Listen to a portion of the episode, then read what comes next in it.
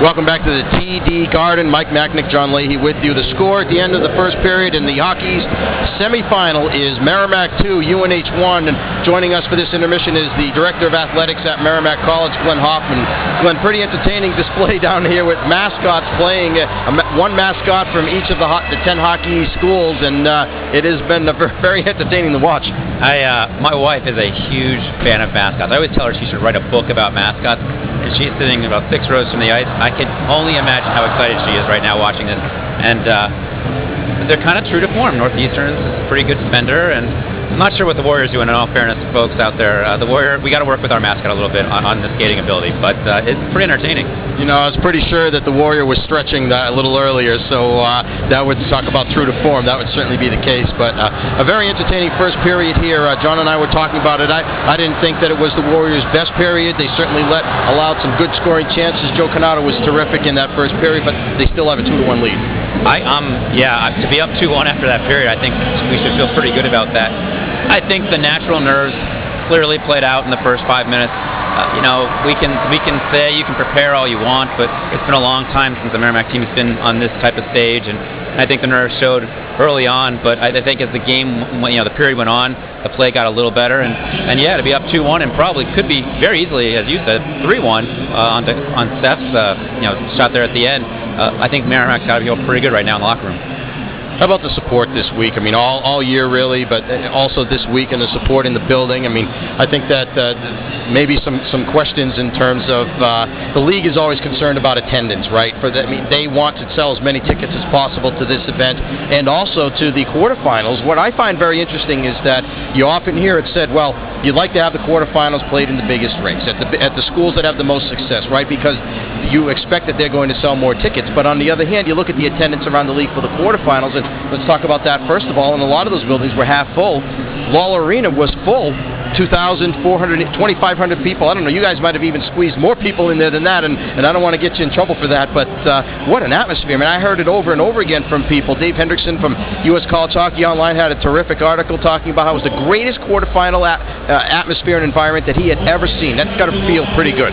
It does. I mean, I'm not gonna I'm not gonna lie. I feel really good for the staff uh, because they've, they've they've went a month in planning all that stuff. So Dino O'Keefe, Will Rothermel, Brad Davis, Rob Rossi, and some of our students, Pat Bogue. I got to mention them um, Jack Messenger, uh, Griffin Kirkwood. They all that was a month in the, in the works, and, and and to see it come through like it did was great. And it was great just to see the students relax and have some fun and and kind of let loose and everything. And I was joking with some of the UNH people uh, before, or actually last night at the banquet, and I said, you know, next year, you know, if we're in the quarterfinals, can we play it up there at your place? Because we could certainly, uh, we could probably fill it. But you know, if you're going to be in Hockey East, you, you, know, there's a minimum amount of money you had to bring in, and, and, and I voted for it because I, I, thought it was important that if you're going to be in Hockey East, you, you got to play by the rules and, and you got to set your standards high. And, and uh, I, I, think we proved that, that we are a legitimate, legitimate Hockey East team. No one can ever doubt the enthusiasm of the Merrimack fans, and we set the bar pretty high for any future quarterfinals as far as enthusiasms go. Now, what kinds of things have you heard this week from people, uh, you know, leading up to this game, as well as uh, what's what's happened all year? I got to think that you guys are, are, receiving some high praise. Yeah, we are, and it really starts with with, with Mark Dennehy and, and, the team. I mean, if you don't have a winning team, you can't do anything that, that we're doing, quite frankly. But I think we're prepared. We were we've been prepared to take advantage of the opportunities that have presented themselves. I just like the fact that everyone's so proud about Mer- Merrimack. Our bookstore, I was there this morning buying a couple of shirts for some of my nephews, and, and it was packed this morning. So I think the bookstore people understand the, the impact that athletics can make. We, we sold out three boxes here tonight uh, very easily, and, and, and so I think that was interesting for people to see. We sold over 2,000 tickets. We have five buses of students coming down. Everyone's wearing their Merrimack stuff. We had a reception before the game. We had to stop it because we couldn't let more than five people into the Legends Club. So I think I think people are, I've said it a couple times, but I think people, one, are walking around with a lot of pride now, which they should have. They should have always had pride in the school. I think they believe in the direction of the school moving forward, both from an athletic standpoint and just from a, a college standpoint as a whole. And uh, I think that's, and, and, I think they're proud, and I think that's a great, great thing to see. I mean, we shouldn't be surprised that we're up 2-1. We should have that same swagger as fans, as alumni, as, as employees of Merrimack College, because there's a lot to be proud of. There's a great direction moving forward, and it's real. It's not just words, it's real. Did you have a chance to go down to Legends before the game? John and I did, and, and saw so many people there. And, and, and, and for me, the thing that, that was greatest was seeing a number of alumni, some who I hadn't seen in, in several years, come back, guys who played hockey at Merrimack, and, and, and you could see the excitement on their face getting ready for the game and their families being there as well. That was terrific. That was great. I've said since I got here that that, that, that uh, I'm just a curious, you know, I'm just a placeholder for this this you know school essentially from an athletic standpoint. It's all for the alums and the student athletes, and and I know how the student athletes feel because I'm with them every day.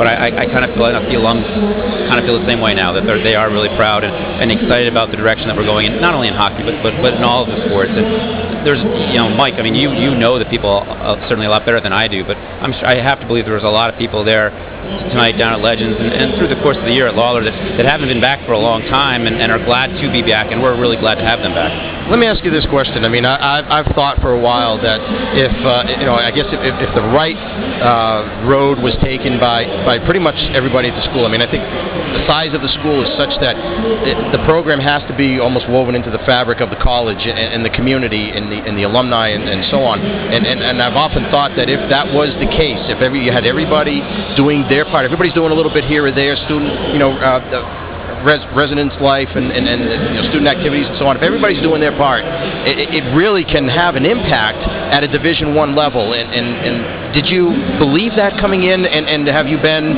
Uh, has anything surprised you what you've seen this year?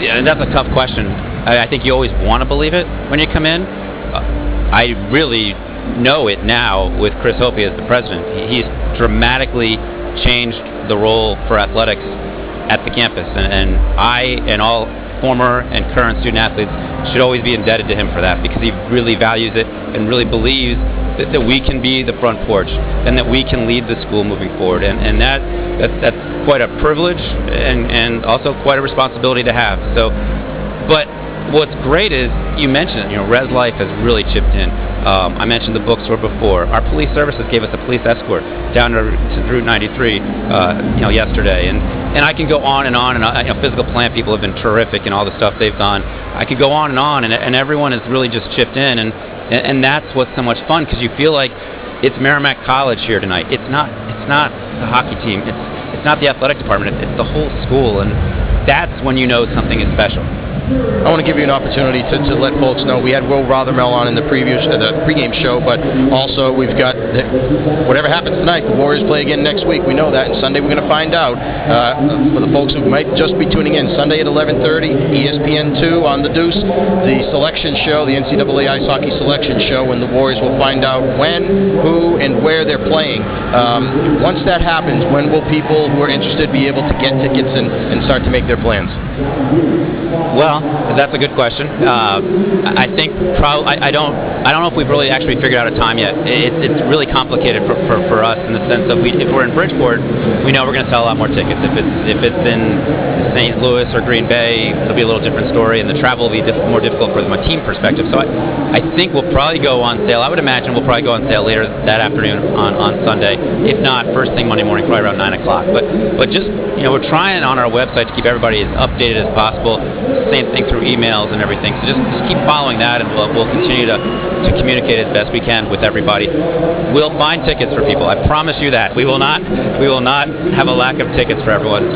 Everyone's been too loyal for us not to do that. So, so we'll, we'll take care of all. of them. All right, so the word then is merrimackathletics.com. Just keep checking back, and, and, the, and the information will be there. So, Glenn, thanks as always for being with us, and also for the outstanding job that you do. Certainly do appreciate it. As an alum, I certainly appreciate it. Thanks, Mike. And I, you know, it's, it's kind of special. You know, we talk about all the alums being here and everything. It's got to be a great feeling, and I, I get a kick out of you know back here at the TD Garden. That's got to be a, that's got to have a nice ring to it for you and John. Yeah, it cer- it certainly does. Thanks, Glenn. Okay. All right, that's Glenn Hofmann, Director of Athletics at Merrimack's been our guest in this first period, and the score is Merrimack leading UNH two to one. Let's take a look at the recap for the first period of play.